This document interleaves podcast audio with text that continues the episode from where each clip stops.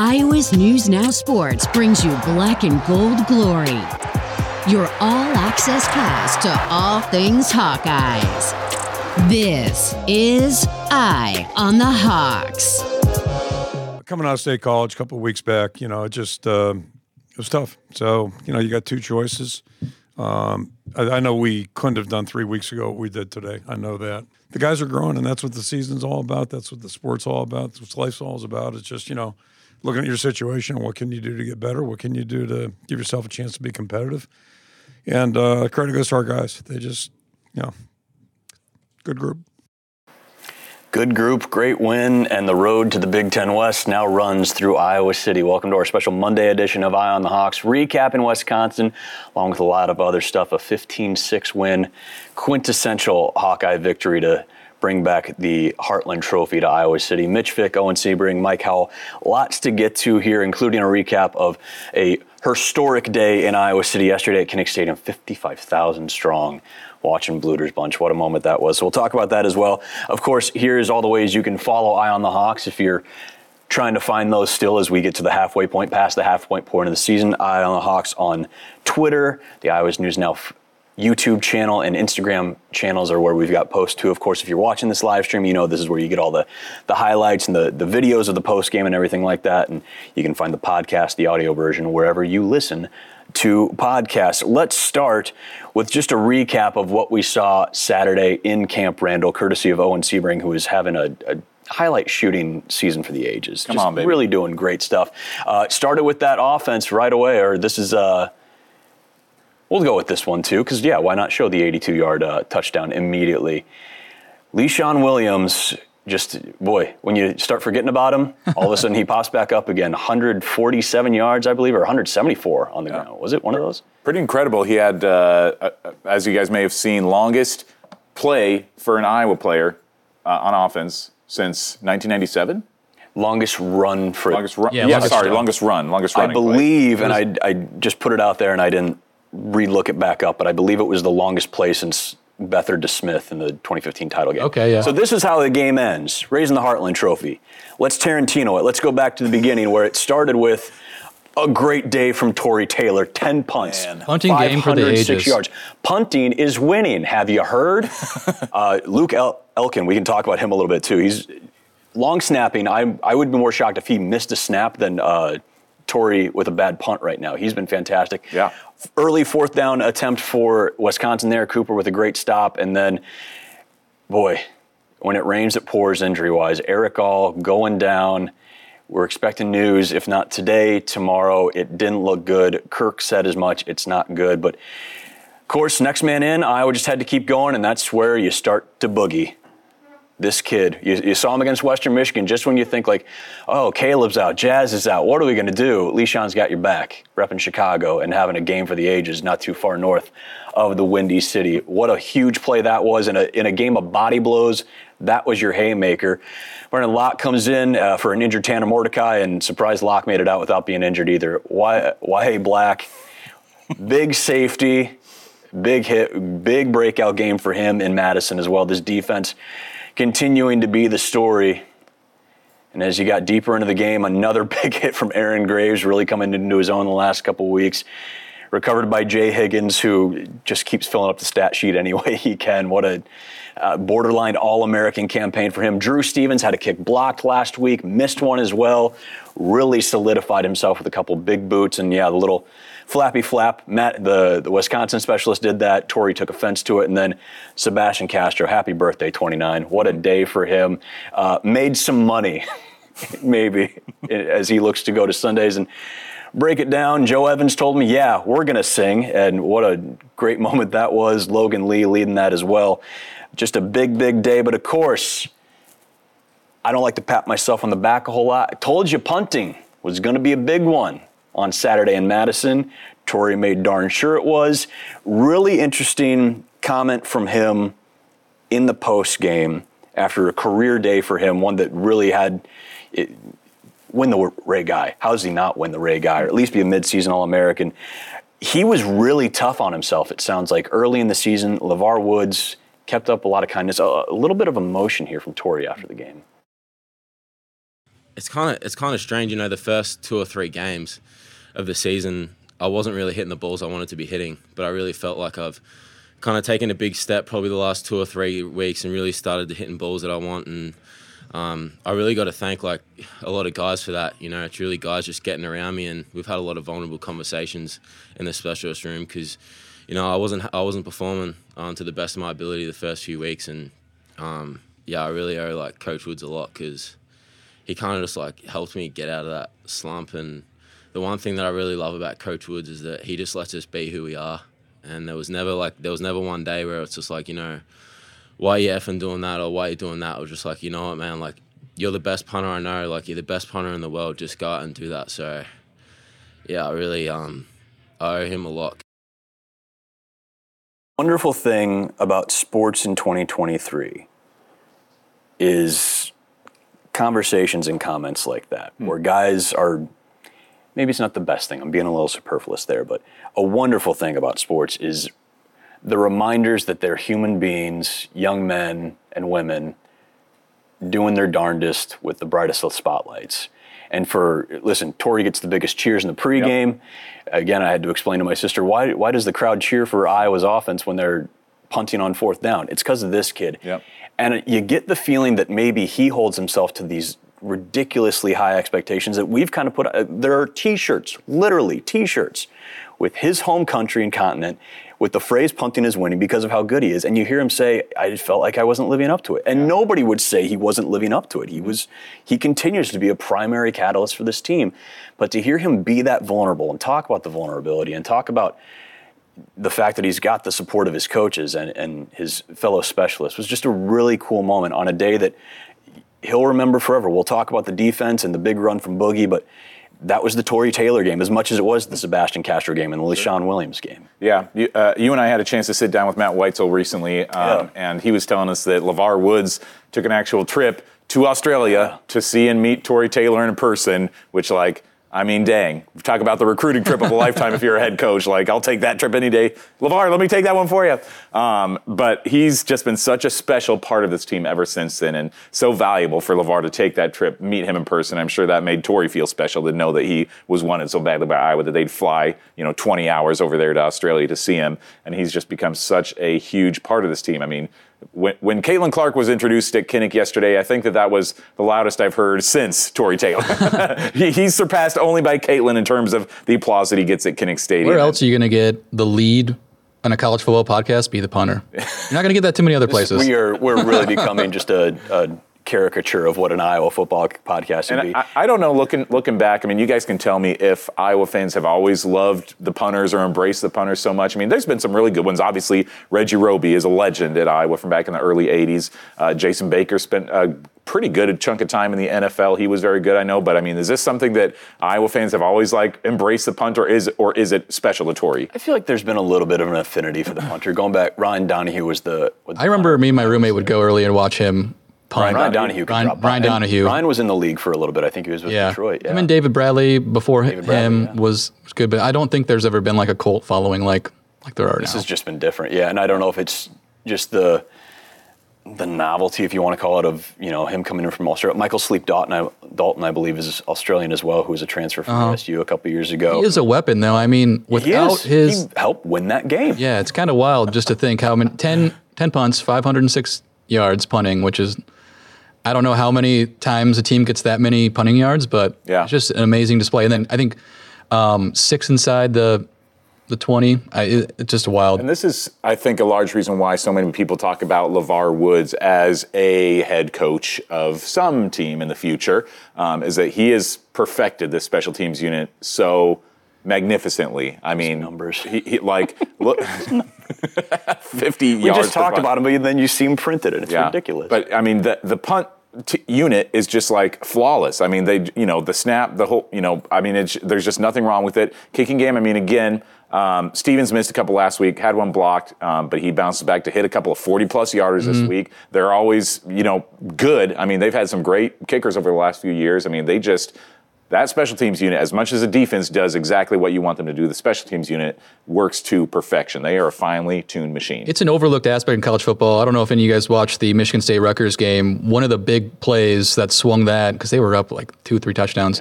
was uh, a fumbled punt snap, the, the, the, and then Rutgers scored a special teams touchdown. Totally just swung that game. And if you get those errors, or on the opposite side, when you can return a kick for a touchdown, or pin them six times inside the 20, especially when Iowa wasn't even really having that good a field position. Mm-hmm. Tory would just flip the field the field that is such with the backup quarterback in most of the second half. It, Yeah. It's a huge advantage. like I said, Luke Elkin, the long snapper, or whether it's Jackson Subert from, from Williamsburg or Tyler Kluver, the polecat himself, I, I would legitimately be more surprised, right? Like if, if Tory shanks a punt, hey, it happens when you have that many great ones, you're bound to have one. If Luke Elkin had a bad snap right now, my jaw would be on the floor. he has been incredible. He earned that scholarship playing in Madison, about an hour 45 from his, uh, his hometown.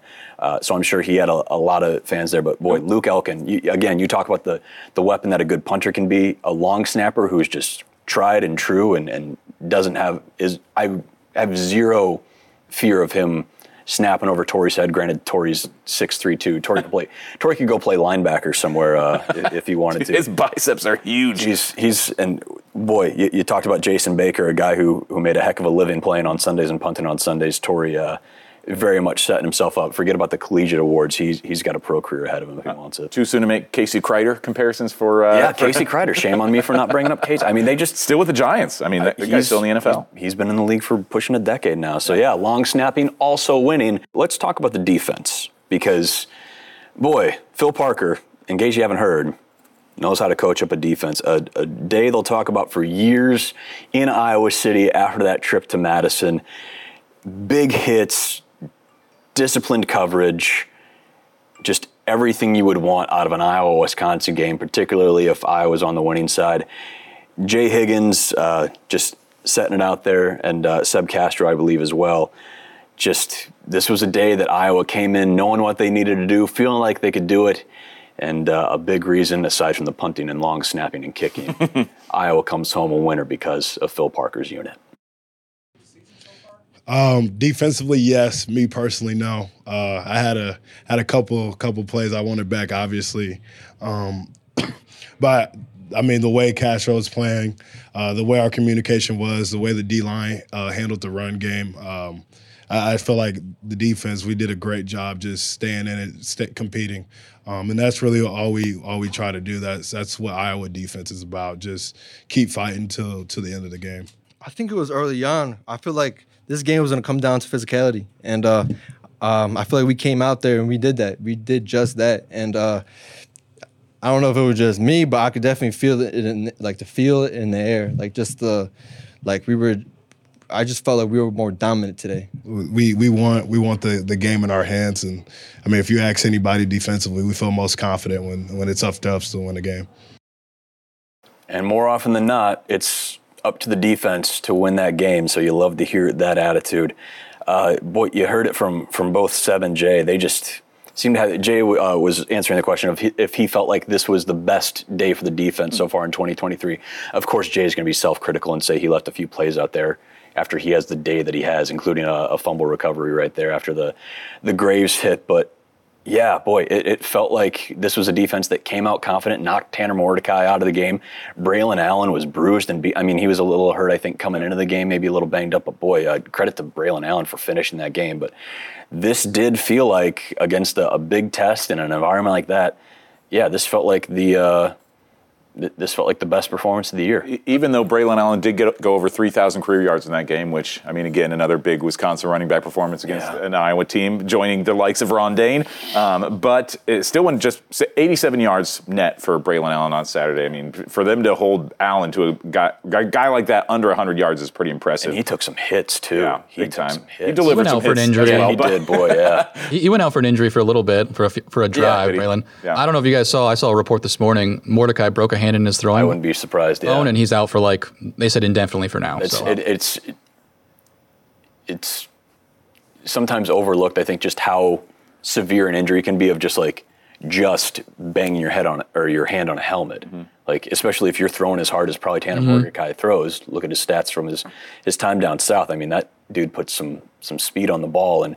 Yeah, just uh, he literally it was by his side, and you could see on the broadcast him saying, "I can't throw." Yeah, I was going to ask Owen if you could if you saw that on the sideline. No, I, it took me a minute to even figure out that he like wasn't in the game. Like first, because I think it was late in this second quarter, right? It was after the Jay Higgins hit on the sideline. He went for a play. It was a pass play, and you could tell He like mid, scrambled, midway that's through, right, he, he's like, So it was just He like the last couple plays in the second quarter. I think Yep. that uh, Locke is sorry, is it Locke? It's Yeah, Locke. Braedyn Locke. Uh, that he came in, um, and I was kind of like, why isn't Mordecai in there? And I asked the people around me, and nobody really knew, like, because nobody could see that he like left the game. it was game. pretty wasn't very seamless when he got out. Yeah, Yeah. So mouth over. I can't. I can't throw. so somebody just theorized like, oh, maybe you know they just don't want to risk an injury, so like they weren't going to push it on this drive down the field late in the first half, so they're just putting it in lock.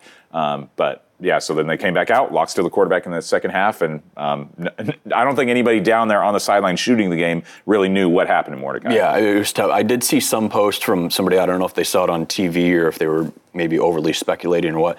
They said that you could see as he was going to the locker room, his hand was already starting to swell. If they just could see like the puffiness or something. Yeah. But yeah, that doesn't surprise me. That that stinks. Um, boy, Tanner Mordecai's a fun player to, to Yeah. watch. So you hope he's good. But like I said, Locke kind of reminded me of not the same player, but just the the impact that Rocco Becht had against uh, Iowa earlier this year. Just like you see that kid make a th- few throws, it had a scramble that dude needs to learn how to slide a little bit, especially against a defense like Iowa's playing the way they did Saturday. But boy, he looks good. One of those one of those guys that you see like. Oh, he's good, and now we got to worry about him for the next, you know, three years. Every time uh, Iowa faces up against Wisconsin, but you heard from Seb Castro, you saw Seb Castro. What a day for number 29. The birthday boy turned 23 on Saturday with the tackles. Guy wraps up like nobody's business, had the interception to seal things there. A selfless move that Owen Sebring inquired about after the game. Your, your, your interception probably would have been six points if you would have kept going with it. Was it hard to lay down for that one? Uh, yeah. What do you What do you think?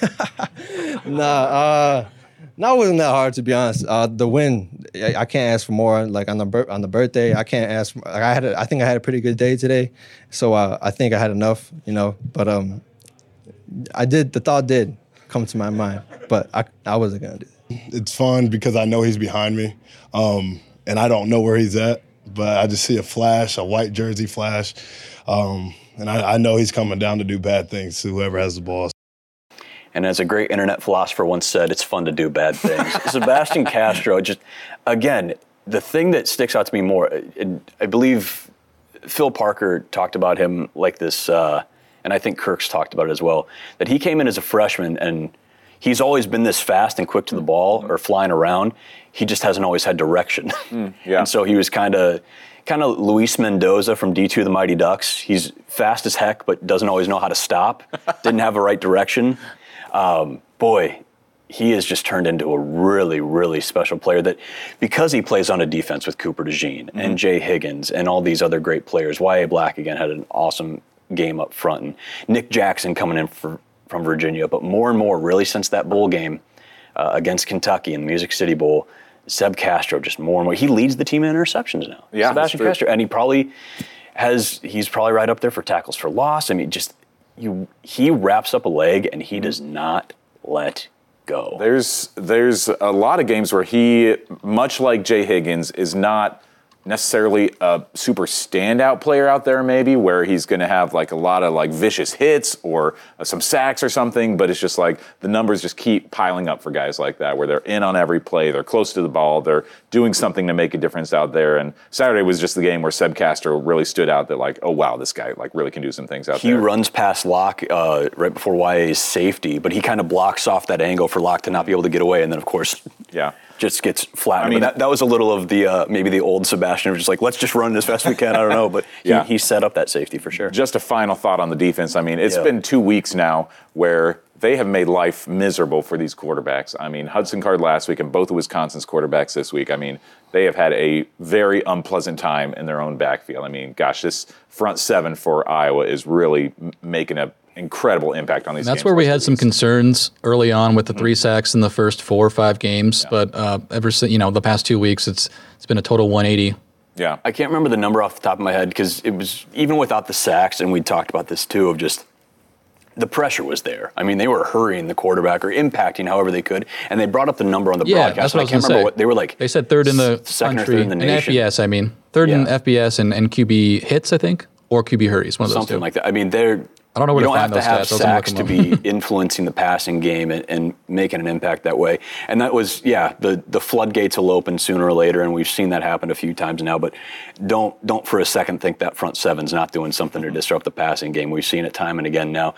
Hudson Card, again, credit to him for finishing that game uh, a couple weeks ago with Purdue, and then again knocking Tanner Mordecai out of this one. That front seven is swarming, mm-hmm. pun intended, to to get to the quarterback and Once Mordecai ca- went out, I think they brought more pressure. I know S- mm-hmm. Seb Yeah. came a, a few times, and, and Cooper came. Well, I guess that was a early on in the game when he when he stuffed that fourth down Yeah. run. That was kind of like a jumbo that set the package. tone. So yeah, I mean, that was a big, big play early for you know Wisconsin to decide we're going to draw a line in the sand, and for Iowa to respond the way they did. Let's talk about the offense though, because despite what the internet says, Iowa does have a semblance of an offense, and if you go into Madison and run for 200 yards, you're probably doing something right. Boogie Williams dancing all the way to a big, big day and helping Iowa in the midst of a, a sea of body blows again with that haymaker, the 82 yarder. Talked about Brian Ferentz coming to the running back room, maybe to the O line as well, and, and setting a bit of a challenge uh, in the not too distant past.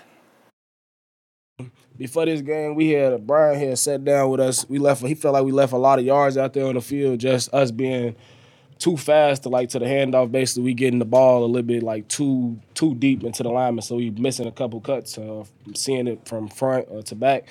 So today, our main goal was just to really like be patient, and as we be patient, because we got to let the guys up front work. And as I was being patient today, as you can see, they was working, they was making holes, and my job just to run through them. So yeah. Oh man, they they doing a hell of a job, man. Every week I feel like they getting better. Um, as you can see, them boys work hard.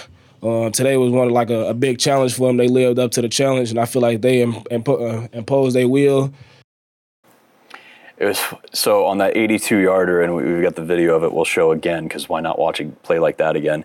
That little stutter step he has in the backfield, uh, he, Leshon kind of credited that as like what he's not supposed to be doing. Of like, no, I'm supposed to take the handoff and hit the hole. It's like, man, without that, like mm-hmm. you don't set up that right side of the line. Hayden Large had an awesome block on that play too, and that that springs him free. And then the stiff arm, he just that's a special, special run. And listen, we've heard the chants, the the dialogue has been all over the place for a couple of years now. Brian Ferentz was right. He's whatever he said, uh, talk, talking about maybe taking the, the handoffs a little too close to the line, not giving an opportunity for blocks to set up. Whatever they did in Madison, you don't. It doesn't happen a lot to walk in there to Camp Randall and run for 200 yards. Again, Leshon with 174 on the ground. Caleb Johnson, 17 carries, 35, but boy, he had a couple runs that were real nice, and he was real close. Leshon had one where he just tripped over Deacon's leg on a on a little read there, and uh, if he doesn't trip there, you could already see the block setting up. Caleb had another one too that there was maybe an opportunity. Uh, Seth Anderson, guy likes sweeps, didn't didn't get to run him a lot at Charleston Southern, wants to run them more, but you saw there like he's got an affinity for him.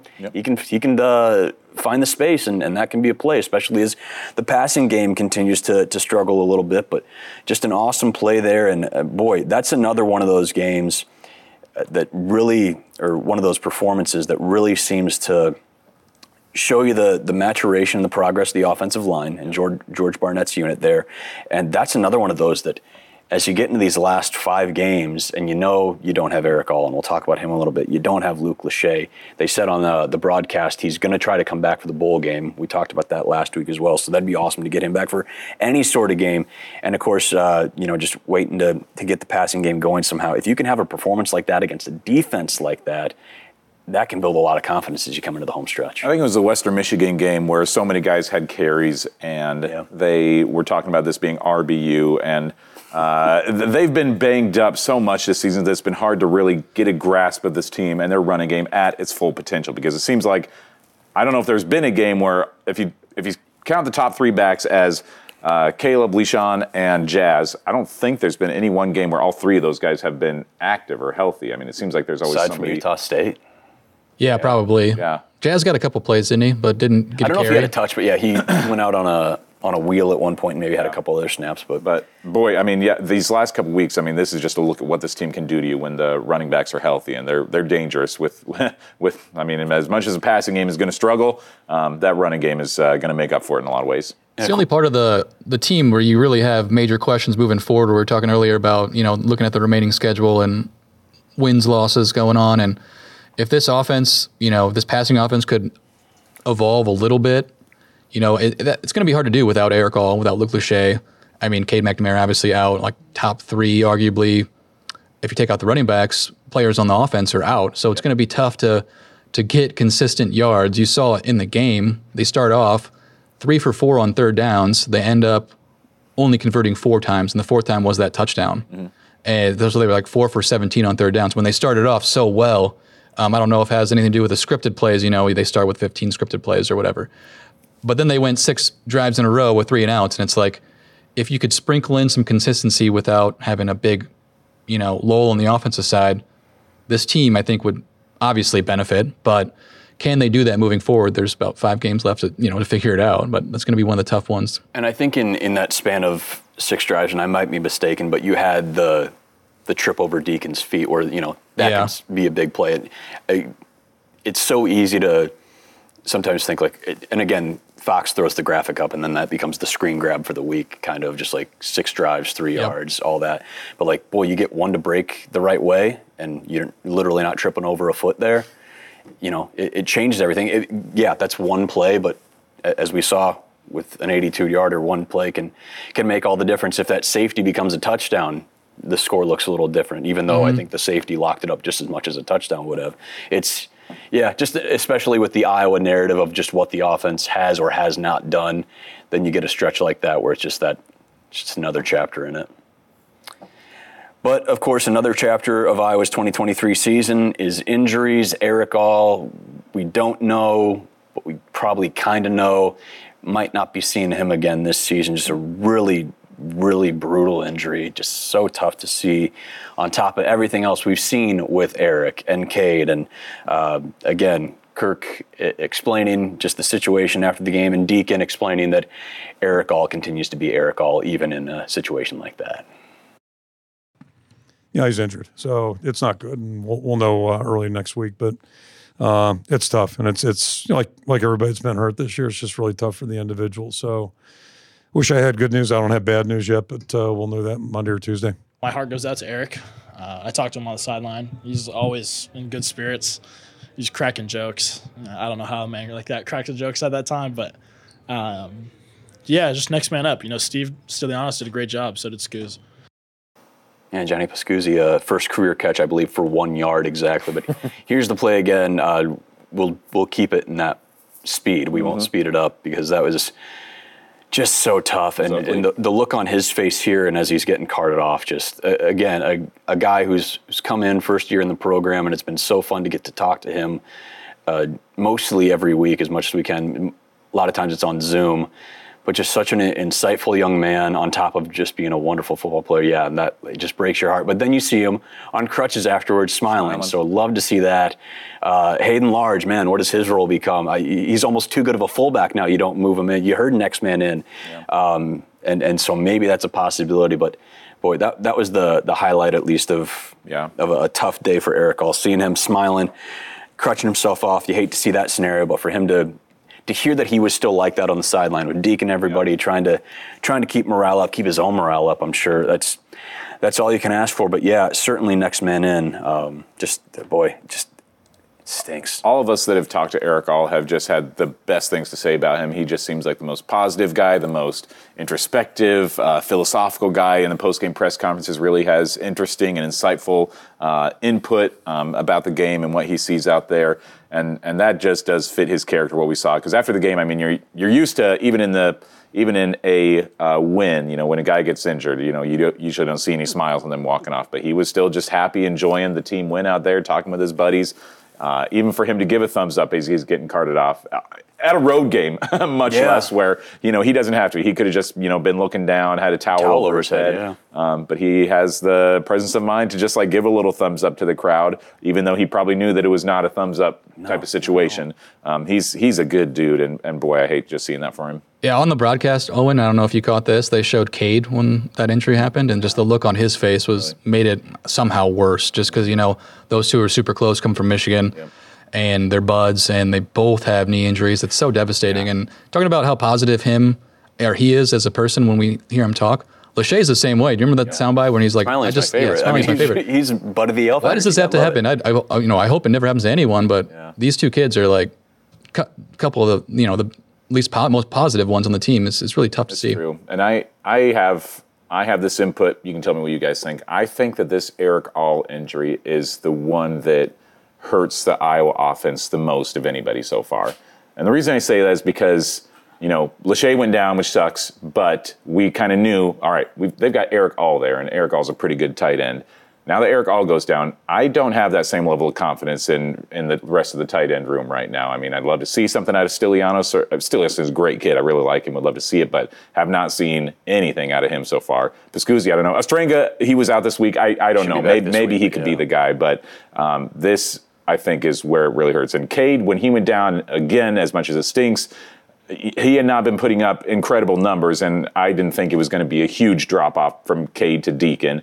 Um, and so I was like, well, we, you know, this team gets by on its defense anyway, so you know, this isn't going to hurt the team. Um, you know, an incredible amount going from Cade to Deacon, but Erick All going down, that's going to have a significant impact going because forward. he was- he's essentially become, especially against Purdue, a wide receiver threat. They split him out. was quite a Deacon's bit, favorite too. target. Yeah, and 94% of catches against Purdue were, were to Erick All. I mean, the first two catches were were to him, I believe. I, Well, I know Nico had was one. I can't remember if it was the great third. or- catch yeah. down down the middle on I think it was the Great third throw. down. The first it? yeah, one was. great. Hey, listen.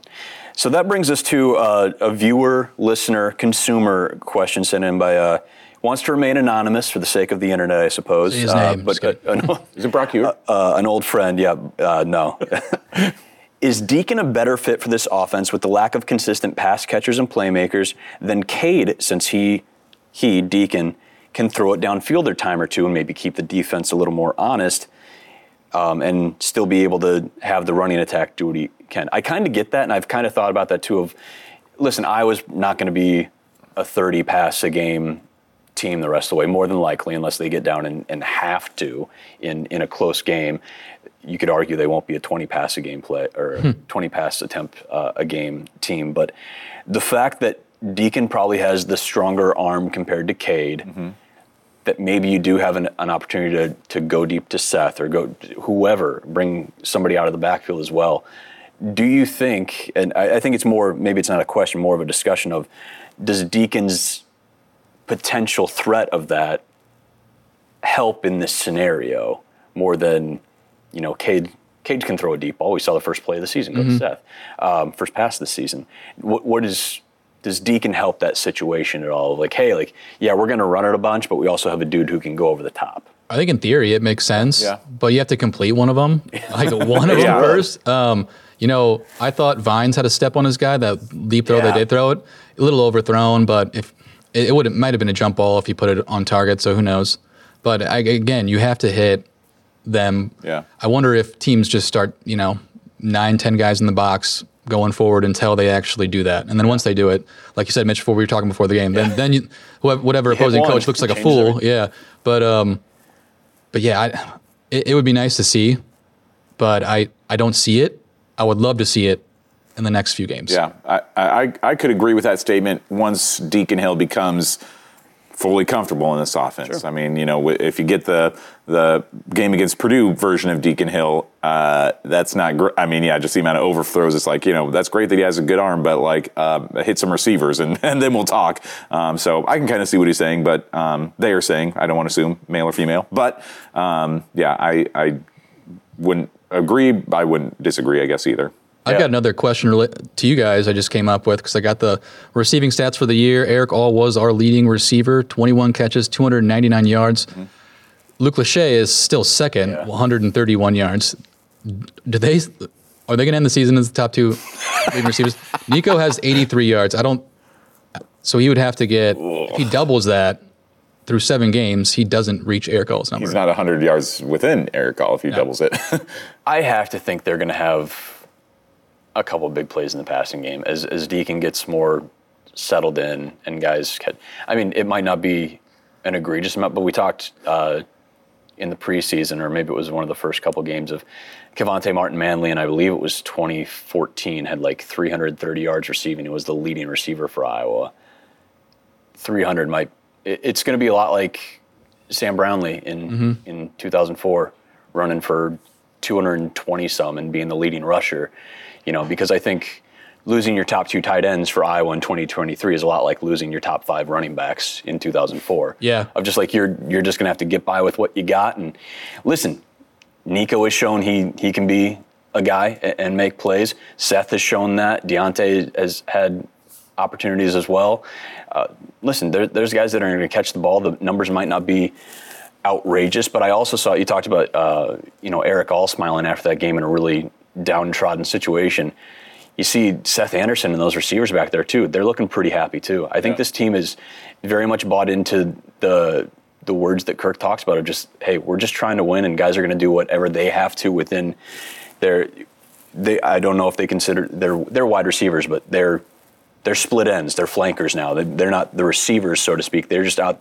They're out there doing mm-hmm. what they have to in that position on the field to help this team collectively win. I, I personally, I don't think anybody's going to catch Erick All's yardage. I have a really hard time seeing that happen. I think that we will see whoever does step in as tight end one. I don't know who that is, whether it's Ostrenga, whether it's Pascuzzi, whether, you know, we've talked about if they potentially might move Hayden Large back to tight end. I, we'll ask Kirk about that maybe tomorrow. But um, wh- whoever it is, I think will get, you know, a good amount of uh, touches, will get a good amount of targets that they're going to, you know, get maybe a couple hundred yards out there. And maybe they'll involve the running backs a little bit more in the pass game right now. You know, give give Caleb and Leshon some some catch opportunities. I wonder if this moves them to less two tight end sets and more three receiver sets. Yeah. I, They, know, they like to go shotgun with Deacon. They've, Yeah. they've shown that. And I think maybe, I don't know if he's more comfortable in that, but I mean, gives him time to see the field. And if you're going to get more receivers out there, it feels like it might work. This is a, a wild note, though, as we talk about injuries and figuring stuff out.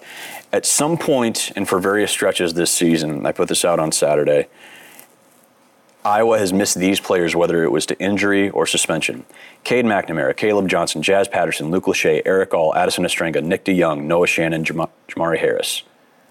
If you tell people in early August that for various stretches, all of those guys are going to be out, but post Wisconsin, you're going to be six and one and controlling your destiny in the West, that's insane.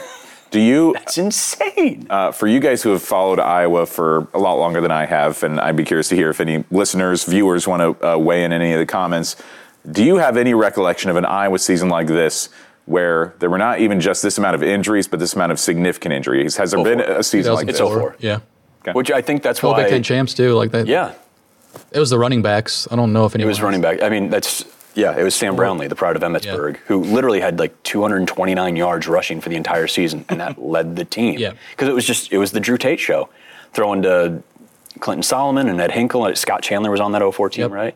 Um, a lot of dudes who are around here now. Cha- both Chandler and Eddie Hinkle uh, still still, Coaching. still repping 319 and coaching uh, area teams. That's it, I think it immediately comes to mind of just that that season where just everyone got hurt. Was it all running backs this year? Were there other positions too? that year? I believe it was. I mean, there's probably other injuries. I, none come to mind, but I know all the top four running backs were out. Wow. I think was Marcus Schnoor the, the starter that year. Another local coach? I'm probably forgetting. I I, mean, know. when you lose five running backs, yeah, you forget who was the starter in 04.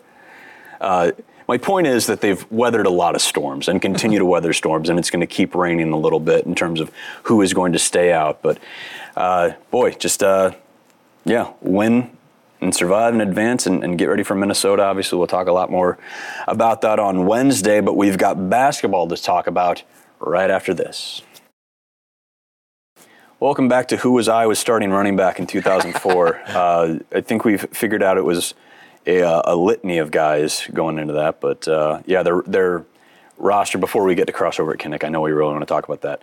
Marcus Schnoor was a junior. Damian Sims, Albert Young were freshmen on that team, along with Tom Busch, fullback. Uh, Taylor Struby, Aaron uh, Aaron Mickens was a fullback as well. Sam Brownlee, Champ Davis, uh, Jamel Lewis. Kevin Sherlock, Marquise Simmons. So um, most of those guys were hurt or not playing in 2004. Hence uh, Sam Brownlee coming out big number 48, uh, holding it down as Iowa got a share of the Big Ten championship. Speaking of Big Ten championships, Iowa women's basketball on a day that they are going to talk about forever and ever Yep. at Kinnick Stadium, 55,000 plus. The record is gone in terms of attendance for a women's college basketball game in America. Just one of the coolest scenes you're ever going to see. Lisa Bluder and anybody else in this soundbite, Mike? You cut it a little later. Yeah, it was uh, Caitlin and uh, Kate Martin. There you go. Just uh, boy, the the triumvirate of uh, a big part of the foundation in making an uh, an event like this possible, recapping a historic day at Kinnick Stadium. You have an idea and it could fall flat, you know, if nobody shows up. But man, Hawks fans showed up today. 55,000, breaking the record. Um, getting to play outside into Kinnick, it was like a dream. The most important thing for me to do is say thank you to every single person that came to this game today. Um, they were a part of history, and I, I can't thank them enough. The wave, for us to be able to do the wave at the Children's Hospital, it was incredible. Um, you know, it, it, I'm, I'm really speechless about that. Um, the money that we raised goes to the Children's Hospital, a quarter of a million dollars today. Um, I, I can't thank my administration enough. Uh, when I went to Beth, at, you know, a week after the Final Four last year, and I said I have this idea, most people. A lot of administrators I know would say you're crazy and think of every reason why not to do it. And instead, she thought of every reason she should do it. And to me, um, that is uh, that's pretty special. just the way people support women's athletics here in the state of Iowa, I think is pretty incredible as a whole. But obviously, women's basketball especially. So, I'm just lucky that you know I get to play here and put on an Iowa jersey every day. And um, you know, they're not just coming here to be a part of you know a historic moment. They're in the game. They're invested. They're cheering. They're loud. They know what's going on, and that's what only adds to the fun for all of us. it's really fun that we get to be able to do something like this for a greater good. We got to, you know, write off a quarter of a million dollar check for the Children's Hospital. Like, how cool is that? It's, you know, whenever you can use your platform um, for something better, something bigger, something way more important than winning a basketball game, I just think that is so special. And I'm really grateful that I can just be a part of that. Lisa Bluder in in the circle, the famous circle, uh, before yesterday's game, women's basketball shared this video. She told the team, "quote When I started coaching and playing, I was lucky to play in front of 50 people, let alone 50,000. That's how far we've come. That's how far this game has come. That's how far you, her players, have taken it. Without what you did last year, this would not be happening." Yeah, Lisa said there in the post-game press conference, you know, you dream up something like this, and it's a possibility. Bringing out two of the Hawks, by the way, good, good for them. Um, I mean, it's like there was no chance that that was going to happen. As soon as Lisa, I think, saw the Pinterest and saw the Final Four ten she's like, "Oh no, we can we can fill up Kinnick pretty pretty completely if uh, if we do this thing out there." Um, so she had the right idea, and it was it was a good call for them. It's just I can't fathom living in a moment like that that you've helped create that collective team there again being down in Dallas and watching so many people drop what they were doing to drive 13 hours south that and you saw it with, the entrance into Kinnick and, and doing the, the hawk walk going past the Nile Kinnick statue. That aerial shot that they had there, they had a similar one, the uh, the Hawk Vision team and the uh, the flight crew team of that red carpet in Dallas walking into the American Airlines Center or American Airlines Arena, whatever it's called, and just that that rock star transcendent feeling of this team is so much bigger than a game. Yeah. We, we said it in, in March and April, just they are changing the way the sport is consumed beyond nationally, probably at this point. I Yeah. mean, they are 55,000 people in mid October filled a football stadium to watch an exhibition. game. Yeah. It's incredible. And keeping in mind too that like this was not. uh, Some headlines were mistaken in this, where they were saying, or were at least underselling it, saying this is the most uh, people at a college women's basketball game. Like, no, this is the most people at a women's basketball Yeah. game. Period. Professional, otherwise, uh, ever. On the same day that I think the WNBA set the record for like tickets sold at the gate for a, a finals game or something. I mean, it- yesterday was a day that will stand in red letters in the history of women's athletics worldwide. That's why I was telling everybody I could to get to this game because you go to that game, you will remember this forever. I mean, I, I was Like, like, shot like that, just a simple shot of a layup with blue sky. Like that's that is It was one of aesthetically those. beautiful. It was one of those like you, you'll never forget. I was in the stands as a fan, and just the entire time, you know, if, if I went to any basketball game, exhibition game, it's like I'm probably leaving at halftime because I don't, you know, I don't, Yeah. I want to kind of see it because the basketball season's here. But this whole thing, it was so interesting. And even during the game, there were times when I think DePaul hit three threes before Iowa did. And we're like, I wonder if the wind is impacting. And everyone behind me were like, I wonder if the depth perception is impacting our shooters because they're really good and they were kind of missing to start the game. And just little things like that where it was just a unique experience. Yeah, I I mean, just shooting that game was such a surreal experience too, because it's like I've never had a basketball game where I've had to worry about shadows. like, balance and oh, this half of the court's in shadows, the other half is in light, and it's like throwing off the white balance out there. I mean, just like something that inside never did. baseball, but I understand that struggle for sure. The sun setting. What do I do? Yeah, but I loved seeing the the back in black Mm-hmm. tunnel walk. That on the football side, you see everyone is just so stoic and just locked in, and the players here are like hugging each other and just like mes- like just yeah. absolutely loving every set. It's one of the coolest things, yeah. like you guys said, that we'll ever see, whether you watched it on TV, in the crowd, or covering it. it that is just a moment that, again, is is history, history, whatever you want to say. They will, unless they start filling up Cowboy Stadium. They will never break that. It's incredible. I hope they break that record because it means more progress. But yeah, man, yeah, uh, great. Uh, Lisa made the comment about after the game when she was talking to this to the fans. They gave her the microphone on the court, and I mean, you could tell she was really getting choked Mm-hmm. Mhm. up just seeing what what she was able to to bring to Kinnick Stadium yesterday. Um, but she said like nobody could do this like the state of Iowa, and and it really got me thinking. Literally, how many other states, colleges, places could fill a stadium with 55,000 people for a women's college basketball game. It's probably not zero other places, but it's probably not five other places. I mean, South Carolina can maybe do it. UConn could probably do it. LSU would- Does their, does, does LSU their football would have a stadium? shot. Yeah, that's true. would have a LSU for sure probably would. I don't know if UConn's football stadium holds 55,000 people regardless. Now, but- Nebraska's women basketball doesn't isn't as good as as you know Iowa's and these programs we're talking about, but they did fill ninety thousand for volleyball, which is really which is cool. so Diff- cool. Different sport, but different for still sure. cool. And I hope people can stop, and it's it's the minority doing this of comparing the 2 Mm-hmm. Just celebrate the fact that we're in a time where you can put ninety thousand in a stadium for women's volleyball, fifty-five thousand in a stadium for women's basketball. Yeah. What a friggin' awesome era to live in. Yeah. Anybody that wants to compare the two, it's like Nebraska. That's just Huskers Iowa stuff. It's like you know what I mean. and Nebraska would not fill uh, Memorial Stadium for a women's basketball game, and Iowa would not fill Kinnick for a college volleyball game. I mean, let's just True. get real on Just both cel- sides. celebrate what you're great at, no matter what it is. UConn It's Stadium uh, seats forty thousand, so no, you can really? do it. Yeah, I'd do some. They can still probably check. fill it if they put uh, that basketball team out there. I bet they would. Oh man, But just so just uh, it, it was one of those days where you know I I I mean we'll talk forever about how lucky I am to do this job and to be have a front seat for so many incredible and cool sporting events both in Iowa and a nationwide stage.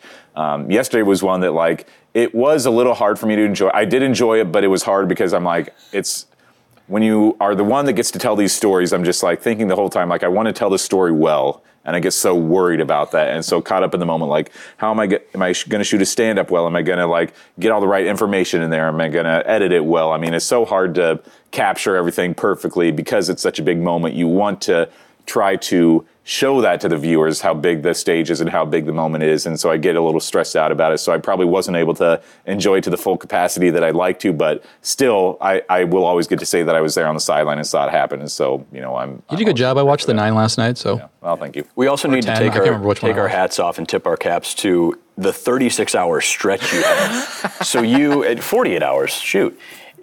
You you co-host Eastern Iowa OT on Friday night here at this desk. After doing the morning show with Jan Jensen. After doing the morning. show, so 60 hours, 60 hours. We get it. You work a lot. So you you make an appearance on the morning show Friday with with Coach Jensen in there. You do high school football Friday night. In the You, rain. wa- you wake up. Torrential. I'm in the middle of praising you. Just let me do it. I get it. There was Keep going. No, no, weather. no, no, I'll let you uh, finish. You run a. You wake up and run a 5K mm-hmm. Saturday morning. Hot, hot cider hustle, I believe. 5K. Yep, that's right. Huge. I mean, talk about turnout. Yeah, Holy smokes. dude. There's a lot of people there for that, man. People in Cedar Rapids love their 5Ks. uh, so after that, instead of resting up, you drive to Madison, Mm-hmm.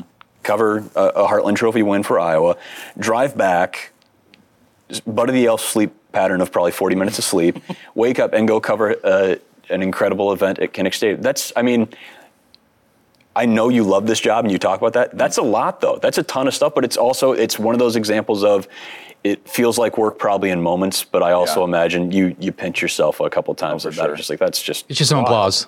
Yeah, there you go. Thank you. It, I got That's not back- public domain. That's from a specific event. That's a nine thousand dollar applause. It- I got back last night to my apartment about 11:30, and I did. I was just like, I don't want to talk to anybody right now. I'm, I'm just ready to let my brain relax and put on some 30 Rock. Um, Amen. There's there's a couple. Th- well, I, I will say that like I got a okay night's sleep on Saturday night. Usually I'm gonna wake up and go to church on Sunday morning, but I was like. No, I need sleep more than anything right now. Uh, one one aspect of the weekend that you forgot um, was that on I tried. Uh, was that on Saturday night.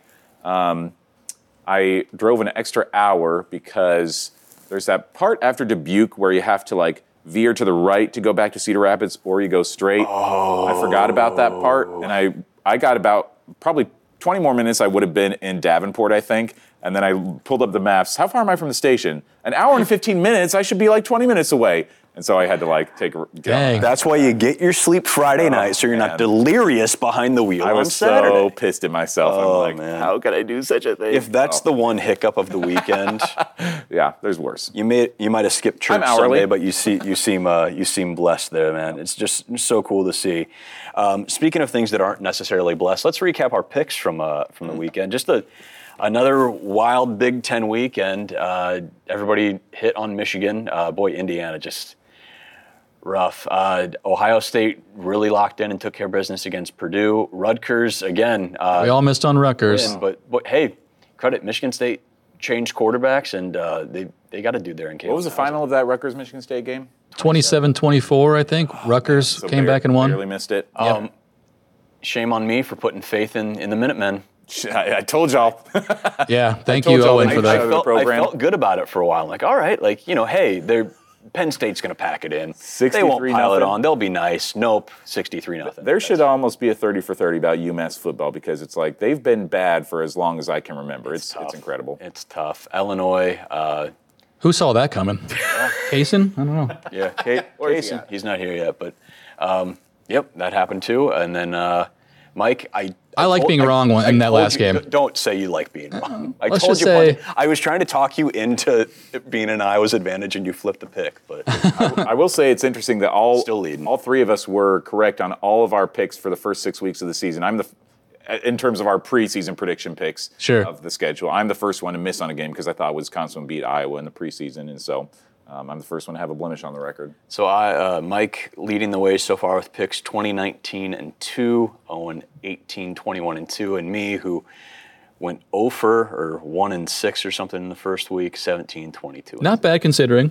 Probably our best. You know, week I'm a rallier. collectively. I'm a rallier. All of us were three and three this week. That's like the best we've done, I think, as a as a unit. For, Hey, that's. Uh, I mean, for, first seven weeks. We're still season. losing money. if we were betting these, we're not Oh, yeah. betting these, but uh, yeah, we can do better. All right, so thank you for the patience. Uh, waiting for this Monday edition of Eye on the Hawks. We covered a lot, a lot. Boy, what a fun weekend! Uh, historic weekend, historic weekend, and uh, now we we turn to Minnesota. The battle for trophies just beginning. Floyd Rosedale has settled in and has quite the residency in Iowa City, but gonna have to get ready for the Golden Gophers coming up on Saturday, 2:30 kick on NBC.